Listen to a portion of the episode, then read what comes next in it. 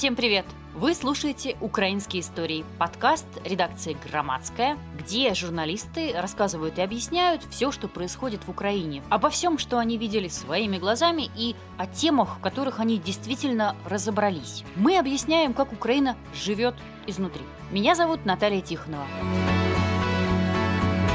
Закончилась весна, наступило лето, первые дни лета сейчас на дворе, и, конечно же, многие задумывались о том, как провести отпуск этим летом. При этом темпы вакцинации в Украине остаются не очень высокими, мы одни из последних в Европе, что, конечно, накладывает некоторые ограничения. Мы вместе с международным обозревателем Громадского Леной Куренковой сегодня будем разбираться, куда все-таки поехать отдыхать будет можно. Итак, Лена, привет. Привет. Лена, давай начнем с правил въезда в Евросоюз, которые сейчас вот действуют и работают на начало июня, на начало лета. Угу. Да, мне кажется, вообще тема у нас сегодня хорошая, такая помечтать немножко можно наконец-то уже о поездках заграничных. По крайней мере, помечтать можно уже более смело, чем год назад, например, потому что мы помним, что в начале пандемии, то есть это уже в марте прошлого года, тот же Евросоюз запретил вообще так называемые несущественные поездки, non-essential travels, то есть речь идет в первую очередь именно о туристических поездках, и пускали, ну и, собственно, сейчас большинство стран пускают именно тех людей, у которых есть уважительная причина пересекать границу. Это, там, например, учеба, работа, не знаю, воссоединение семей какие-то еще другие важные факторы, но не туристические поездки. Но все-таки тоже даже в таком случае нужно было сдавать ПЦР-тест на коронавирус, отсидеть карантин. Сейчас все это упрощается, и уже, скорее всего, все идет к тому, что если не все, то большинство стран Евросоюза уже этим летом разрешат въезжать туристам, и, ну, важно то, что туристам из Украины тоже разрешат. Но мне кажется, тут еще важно отметить, что, ну, действительно ли, что на протяжении там более года в ЕС вообще не, не мог попасть там ни один турист. Ну, на самом деле это не совсем так. Нужно отметить, что у Евросоюза есть обновляемый такой список так называемых зеленых стран, то есть стран, которые Евросоюз считает безопасным, и туристы из них въезжать могут. Но сейчас это очень, список этот очень маленький, это только 8 стран. Ну, понятным, по понятным причинам Израиль, который там лидер, мировой лидер по темпам вакцинации, Австралия, Новая Зеландия, Таиланд, ну, еще несколько стран. Украина ни разу в этом списке не была, и пока даже если смотреть на такую вроде бы неплохую динамику, у нас сейчас вроде уже активнее продвигается вакцинация, и там последние дни цифры заболеваемости вроде бы тоже не такие уже страшные, но все равно мы пока не попадаем в вот эти границы, которые устанавливает Евросоюз. Вот, если мы говорим о таких позитивных сигналах, которые сейчас уже есть и которые нас обнадеживают, это речь в первую очередь о решении Еврокомиссии а, от 20 э, мая. Тогда министры стран Содружества, собственно, решили решили, что, скорее всего, уже летом можно будет ослабить ограничения на въезд в Евросоюз и шенгенскую зону. Ну, у нас мы понимаем, что без виз именно из шенгенской зоны, то есть это все страны Европейского Союза, плюс еще Исландия, Норвегия, Швейцария и Лихтенштейн, те страны, которые не в Евросоюзе, но для Украины тоже без виз с ними действует. И, по сути, главной причиной, почему вдруг Евросоюз решил ослабить вот эти ограничения, это, конечно же, прибыль от туризма. В прошлом году множество стран, особенно тех стран ЕС, которые, у которых экономика безумно зависима от туризма, это, например, страны там, Средиземноморья, они очень сильно пострадали от того, что фактически вообще накрылся туристический сезон, и в этом году они даже пытаются открыть его пораньше. Нужно отметить, что все вот эти правила на там, ограничение или ослабление ограничений, которые Еврокомиссия рекомендует, она именно рекомендует. То есть это не обязательно для всех правила, это рекомендации, которые страны могут учитывать или не могут. Ну, то есть чаще всего они более-менее унифицированы, но, в принципе, каждая страна решает сама, пускать туристов или не пускать. И вот сейчас, пользуясь как бы этим принципом, например, Греция, которая является, или Болгария, которые являются членами Евросоюза, они решили пораньше открыть свои границы, и вот Греция уже открыла свои границы для украинцев, э, например, и там для въезда с других стран ЕС и с, из-за пределов ЕС. И это действительно очень интересный момент, который стоит учитывать, если вот анализировать, не не знаю, составлять себе список стран на лето, куда можно вообще отправиться. Наверное, стоит сказать сразу же о том, какие условия, собственно, нужно выполнить, чтобы вот согласно этим рекомендациям была возможность попасть в Европу. Пока, кстати, нету четких, ну, нет четкого дедлайна, мы пока не понимаем до конца, когда настанет этот день, что можно будет уже въезжать в Европу, то есть это не сегодня, но где-то в ближайшее время. Самое главное условие — это, конечно же, наявность подтвержденной прививки, уже полученной прививки от коронавируса. И, ну, тоже это нужно понимать, что не, там, я сегодня сделал прививку любой вакциной, и уже завтра могу отправиться в любую страну ЕС. Это будет работать не так. После второй дозы вакцины должно пройти как минимум 14 дней после прививки. Вакцинацию нужно будет подтвердить, и это целая дискуссия об этих так называемых ковид-паспортах. Вот что касается вакцин, тут в первую очередь стоит отметить, что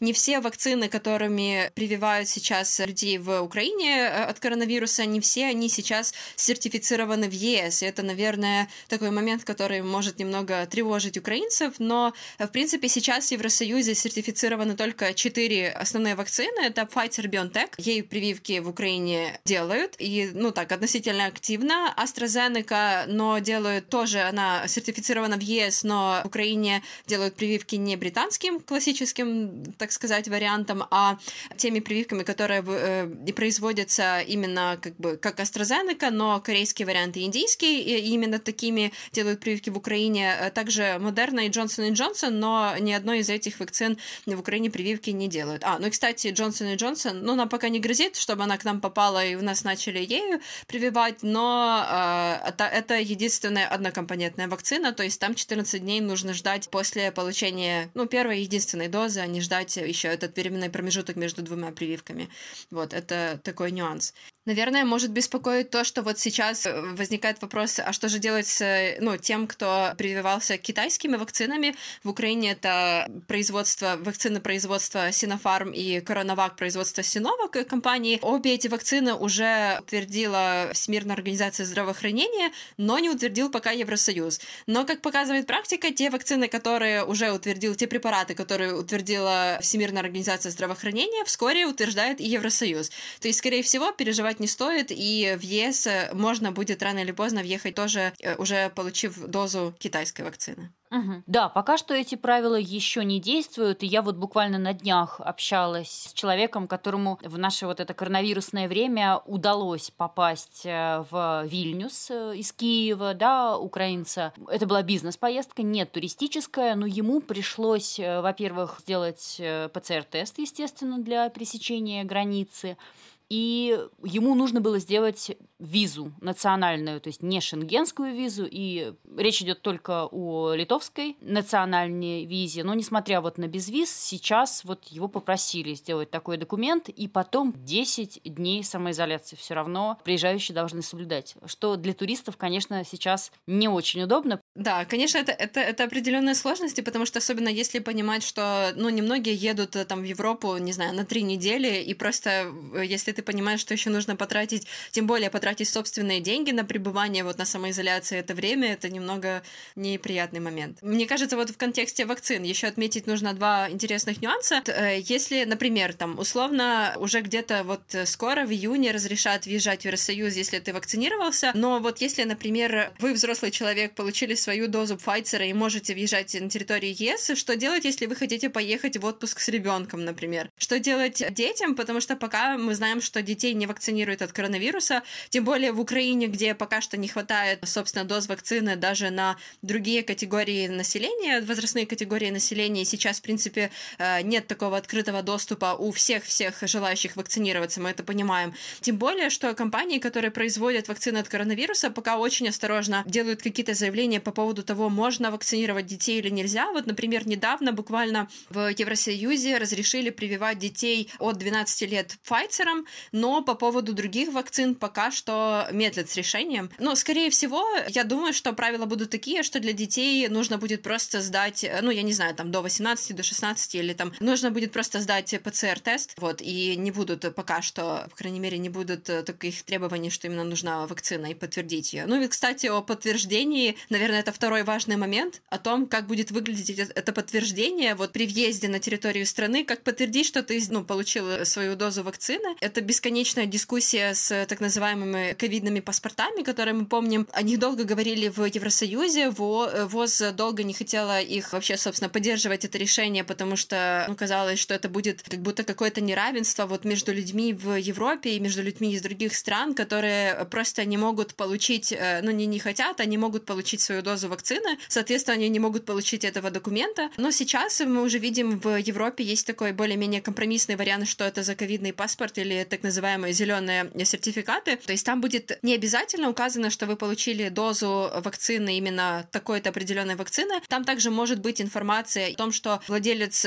паспорта переболел ковидом э, там какое-то время назад или что он недавно сдал тест на антитела, и который там показал отсутствие вируса. Ну, словом, это такая, наверное, адаптивная схема, то есть не обязательно нужно будет подтверждать именно вакцинацию. Вот. И это интересный момент, интересный всего лично мне, как это будет работать и в Украине, потому что вот Евросоюз, например, сначала они хотели запустить эту систему с ковид-паспортами с 15 июня, а потом перенесли на 1 июля запуск. В Министерстве здравоохранения Украины обещают тоже, что какие-то сертификаты, вот эти ковидные паспорта будут выдавать и у нас уже с 1 июля. Ну, не выдавать, они могут быть и в цифровом формате, но сам факт, что они появятся у нас тогда же синхронно с Европой и будут отвечать всем требованиям Евросоюза. И, в общем, очень интересно, как у нас с достаточно нечеткими дедлайнами на протяжении всей кампании вакцинации и вообще борьбы с коронавирусом будут придерживаться этого дедлайна. Вот, честно, очень интересно посмотреть, как это будет работать. Угу. Лена, насколько отличаются правила внутри ЕС? Например, вот сейчас можно проще въехать в Грецию, о которой ты говорила, да, в которой уже начинается туристический сезон, или, например, в Италию? Насколько сложнее в Италию? Ну, собственно, я уже упомянула в начале о том, что не, ну, вот эти правила, которые разрабатывает Еврокомиссия, ну, они имеют именно рекомендационный характер, и не все страны ЕС обязаны именно их придерживаться. То есть нужно понимать, что каждая страна для себя решает, кого пускать, кого не пускать, и на каких условиях, если пускать, то, ну, да, вот на каких условиях. И каждая страна пользуется какими-то своими приоритетами в том, чтобы открыться раньше или позже. И действительно, в Грецию сейчас въехать намного проще, чем в Италию, Италия пока медлит с открытием, хотя мы понимаем, что это тоже страна, которая очень сильно зависит от туризма, и я думаю, что она очень заинтересована в том, чтобы открыться побыстрее, но вот Греция решила, а также не только Греция, еще Болгария, Кипр, например, которые уже открыты для путешественников э, из ЕС и из ряда третьих стран, включая Украину. Причем интересно, вот что касается Греции, если сравнивать с другими странами, например, той же Грузии, вспомнилась Грузия, там есть четкое правило, что сейчас на территорию Грузии туристам можно попасть только через аэропорты, то есть только воздушным транспортом, то что в Греции, например, можно въехать, в принципе, некоторые другие страны мы сегодня будем упоминать,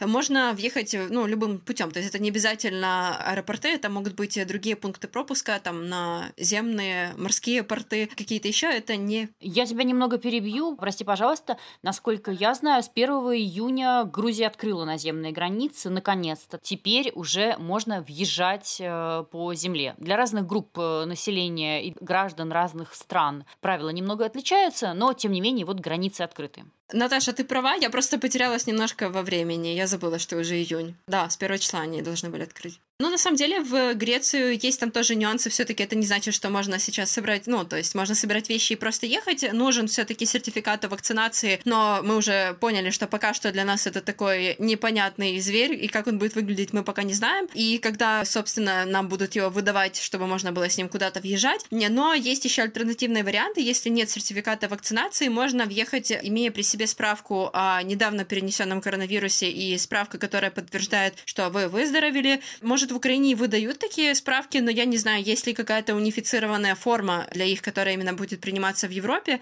Я понимаю, что это тоже пока на таком достаточно теоретическом уровне. Либо же это подтвержденный тест о наличии, там тоже справка о наличии антител, которые появились после болезни. Все это должно быть переведено, конечно, на английский, и там обязательно четко попадать в термин вот этой действительности этой справки. Также вот, например, чтобы въехать в ту же Грецию, и не только в Грецию, некоторые страны просят полнить специальную форму, там это либо на сайте, ну, на, на каких-то, это может быть либо сайт там авиакомпании, либо каких-то туристических компаний, либо это сайт Министерства иностранных дел. Ну, скорее всего, нужно будет оставить просто свои какие-то анкетные данные, чтобы в случае чего могли вас быстро вычислить, ну и информация о здоровье тоже. Но в случае, если ну, никакой из этих документов, э, там, сертификата вакцинации, либо подтверждение того, что вы переболели, предоставить нельзя, то тогда подойдет старый добрый ПЦР-тест. И, в принципе, здесь правила практически для всех стран, которые уже открылись, они одинаковые. Тест должен быть сделан просто не раньше, чем за 72 часа до пересечения границы с страной, в которой вы въезжаете. Ну и самоизоляция, например, в ту же Греции, она не нужна. И в этом, собственно, собственно, и вся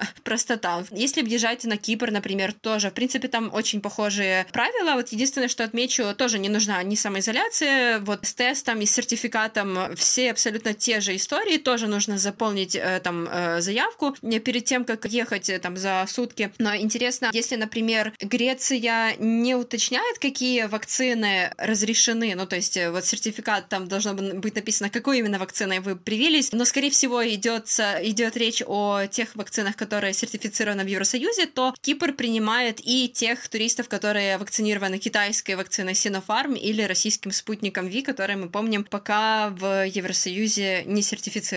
И это интересный момент. Вот. Ну, собственно, плюс-минус э, те же вообще требования и вы, если вы едете в Болгарию, там единственное еще проще, например, ничего заполнять, никаких э, форм перед этим не надо. Но, наверное, проще всего, конечно, ехать в страны, которые находятся не на территории Евросоюза, а которые находятся в Европе и где украинцев ждут безо всяких ПЛР-тестов, ну и там граждан третьих стран, в том числе украинцев, ждут без всяких ПЛР-тестов, без самоизоляции. Это э, прежде всего балканские страны, Черногория, например, Албания, Северная Македония. Они вообще не требуют никаких подтверждающих документов, ну то есть никакого подтверждения вашего состояния здоровья им не нужно, но единственное, тут тоже интересный нюанс, стоит учесть, что, например, в той же Албании, насколько я знаю, могут выборочно проверять на месте. То есть, э, когда вы прибываете, например, в аэропорт, вас могут там выборочно все-таки, ну, заставить сдать какой-то экспресс-тест на коронавирус, и если он, понятное дело, там, не дай бог,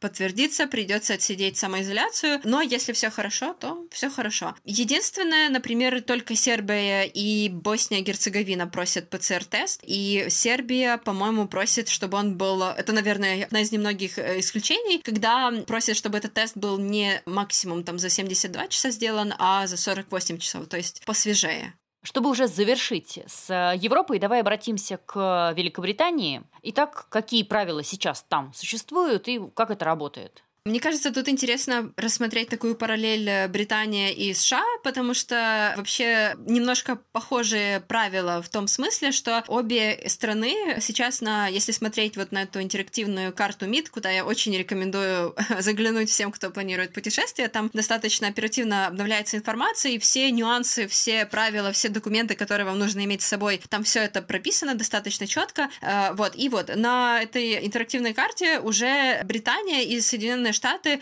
обозначены зелененьким, то есть это зеленая зона, куда, в принципе, беспрепятственно граждане Украины могут въезжать. То есть формально въезд не запрещен, но есть несколько нюансов. Вот, например, Британия, британский МИД постоянно обновляет список стран, которые прибывают в там желтой, зеленой, красной зоне или там э, желтом, зеленом, красном списке. Мы пока в желтом, то есть это где-то посередине для стран, которые попадают в зеленый список, там вообще без проблем можно въезжать на территорию Британии Британии, разве что там ПЦР-тест нужно сдать. Если это страна из красного списка, то, конечно, там будет все пожестче. Скорее всего, вас пропустят, но тоже нужно будет пройти обязательную самоизоляцию, и она будет дольше, чем 10 дней. Вот, кстати, если вы сейчас въезжаете из Украины, из желтой зоны, то для вас предназначена, скажем, 10-дневная самоизоляция. Даже если ПЦР-тест у вас негативный, все равно 10-дневную самоизоляцию придется в Британии вам пережить, как только вы попадете на ее территорию. И при этом ПЦР ПЦР-тест нужно сдать, во-первых, там за те же не раньше, чем 72 часа до пересечения границы,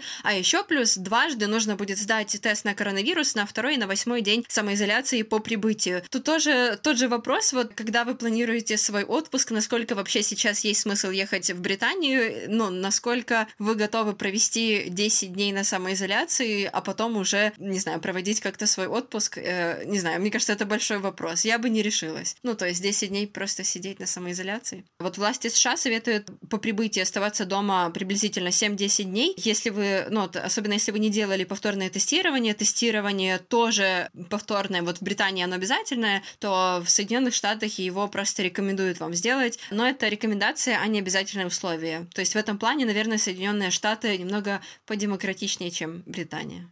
Ну, еще, кстати, интересный нюанс с Британией, и вот э, то, что как бы объединяет э, с правилами по Соединенных Штатах, например, это то, что если вы даже летите, например, с Украины, но с транзитом через э, некоторые страны, которые в красной зоне для Британии или для Соединенных Штатов, вот там многие страны Шенгена, кстати, если вы летите или там как-то передвигаетесь именно через них, то тоже нужно учесть, что вас могут потом не пустить на территорию или пустить вот по всем этим, с этой этой всей кучей ограничений, которые для красной зоны. То есть нужно очень четко разобраться в своем маршруте, как вы попадаете на территорию страны, чтобы тоже не попасть в какую-то неприятность в этом плане. Угу. Давай тогда перейдем к другой вообще части света. Можно ли сейчас поехать в Азию и стоит ли, может быть? Угу. Давай, наверное, немного обобщим Азию, Африку, чтобы не говорить там и Ближний Восток, чтобы не говорить много там о каждой стране. Поехать, да, в многие страны, кстати, Ближнего Востока и Африки можно поехать абсолютно спокойно. Большинство африканских стран, ну, я не скажу, что большинство, но, но там приблизительно половина стран для украинцев открыты, и туда можно въезжать в ту же Танзанию или Кению, можно въезжать, по-моему, даже без, сейчас без ПЦР-теста, но единственное, что нужно учитывать, это тоже, что вы едете в страну, где кроме коронавируса есть еще куча неприятностей может вас ожидать, разные там э, лихорадки и все такое. Нужно против этого иногда еще рекомендуют делать прививки, то есть нужно тоже очень внимательно изучить все правила пребывания в стране, когда вы планируете туда маршрут. Вот, но в принципе попасть туда достаточно. Э, наверное, из э, таких стран, куда тоже попасть просто и которые безумно пользуются спросом среди украинских туристов, это сейчас, конечно же, Турция и Египет. Я не знаю, мне кажется, из моих знакомых вот этой зимой и весной в Турции и в Египте, наверное, был каждый второй, ну, прям это супер популярное направление. И, кстати, недавно была статистика международного аэропорта Борисполь, вот там тоже Турция, Египет и Объединенные Арабские Эмираты просто топ-топ среди украинских туристов. Но тоже стоит отметить, вот Турция со вчерашнего дня, с 1 июня, э, изменила правила въезда для украинских туристов. Раньше не надо было, там был период, когда не нужно нужно было вообще даже ПЛР-тест делать. Теперь же немножко правила стали строже, и теперь нужно иметь при себе для въезда на территорию Турции один из четырех документов на выбор. Это может быть либо уже вот этот документ о вакцинации, о котором мы говорили, и с которым у нас пока все очень-очень непонятно, либо же уже упомянутый документ о том, что человек переболел коронавирусом, либо отрицательный ПЛР-тест, тоже там за 72 часа до приезда, либо может быть еще, это не обязательно ПЦР-тест, может быть еще экспресс-тест на антиген, антиген, который там, ну, результаты получаешь быстрее, соответственно, его сделать нужно там не раньше, чем за 48 часов до, до выезда, собственно, до пересечения границы. Но все эти правила не действуют, если вы едете транзитом, например, через Турцию, там никакие особенные э, нюансы знать не нужно, и, скорее всего, вас не будут там прям сильно проверять эти документы. Если вы едете в Египет, то сейчас, в принципе, тоже мы говорим о том, что э, сертификаты вакцинации для нас пока не актуальны, нужен только ПЦР-тест, сделанный тоже за не более чем 72 часа до путешествия. В принципе, ничего особенного. Вот. Ну, еще, э, наверное, я упомянула Объединенные Арабские Эмираты. Там есть некоторые нюансы. В принципе, ничего сложного тоже э, нету. По въезду тоже тот же самый ПЛР-тест. Единственное, что обязательно сделать нужно еще один тест уже по прибытии, если вы приезжаете именно в Дубай. Его делают вам в аэропорту. Результаты приходят на протяжении суток. И вот эти сутки вам придется подождать в самоизоляции. Если вдруг тест окажется, вот по прибытии окажется позитивным, то вас отправят на 10-дневную самоизоляцию в специальном специально отведенном месте. Ну и неприятный момент, но это касается не только там ОАЭ и других стран, где вам придется в случае чего сидеть на самоизоляции, оплачивать ее придется, конечно же, из своего кармана. Без этого никак. Лена, ну и в завершение, конечно, я не могу тебя не спросить, когда ты готовилась э, к этому материалу, да, когда ты разбирала все эти правила, ты, наверное, выбрала что-то и для себя, куда поехать этим летом самой. Ох, это прям, да, это прекрасный вопрос, потому что я себя слови, словила не так давно на мысли, что как-то, наверное, за время пандемии я просто разучилась смело и на дальнюю перспективу что-то планировать. Ну, мне кажется, я такая не одна. вот. И в плане туристических поездок я это очень прям сильно ощущаю, потому что меня очень тянет, конечно, в старую добрую Европу. Я бы очень хотела поехать, не знаю, в ту же там Австрию или Венгрию, которая, кстати, не так давно, значит, не так давно Украина возобновила железнодорожное э, сообщение с Австрией и Венгрией. Но, кстати, как туда поехать, пока непонятно. То, то есть, если учесть все эти нюансы касательно ограничений на въезд, то есть пока Э, Евросоюз официально не разрешит, пока воспользоваться этим нельзя. Вот. Но, наверное, из стран, которые открыты и куда я давно хочу попасть, это Грузия, и я думаю, это тоже абсолютно ни для кого не удивление. Тоже она, по-моему, вот как в марте она открылась, она просто супер популярна среди украинских туристов. Вот. И я прям очень так надеюсь на то, что летом было бы очень хорошо туда поехать хотя бы на какой-то небольшой временный промежуток и посмотреть, потому что я ни разу не была там. А ты что-то, а ты что-то присмотрела, Наташ? Да, скажу честно, я тоже смотрю на Грузию. Я там была несколько раз, и Грузия прекрасна. И действительно, наверное, сейчас, э, учитывая все-таки непредсказуемость вот этой ковидной ситуации, стоит смотреть на вот такие более понятные места, осенью уже сбор винограда, и мне кажется, это самое лучшее время, потому что летом там может быть немножко жарковато, все таки это Грузия, а вот ближе к осени... Мне кажется, после непонятного лета у нас, которое пока что очень холодное, по крайней мере, первые дни, наоборот, всем захочется погреться. Может быть. Большое спасибо, Лена. Это была международный обозреватель Громадского Лена Куренкова. Меня зовут Наталья Тихонова. Новый выпуск подкаста «Украинские истории» слушайте в следующую пятницу.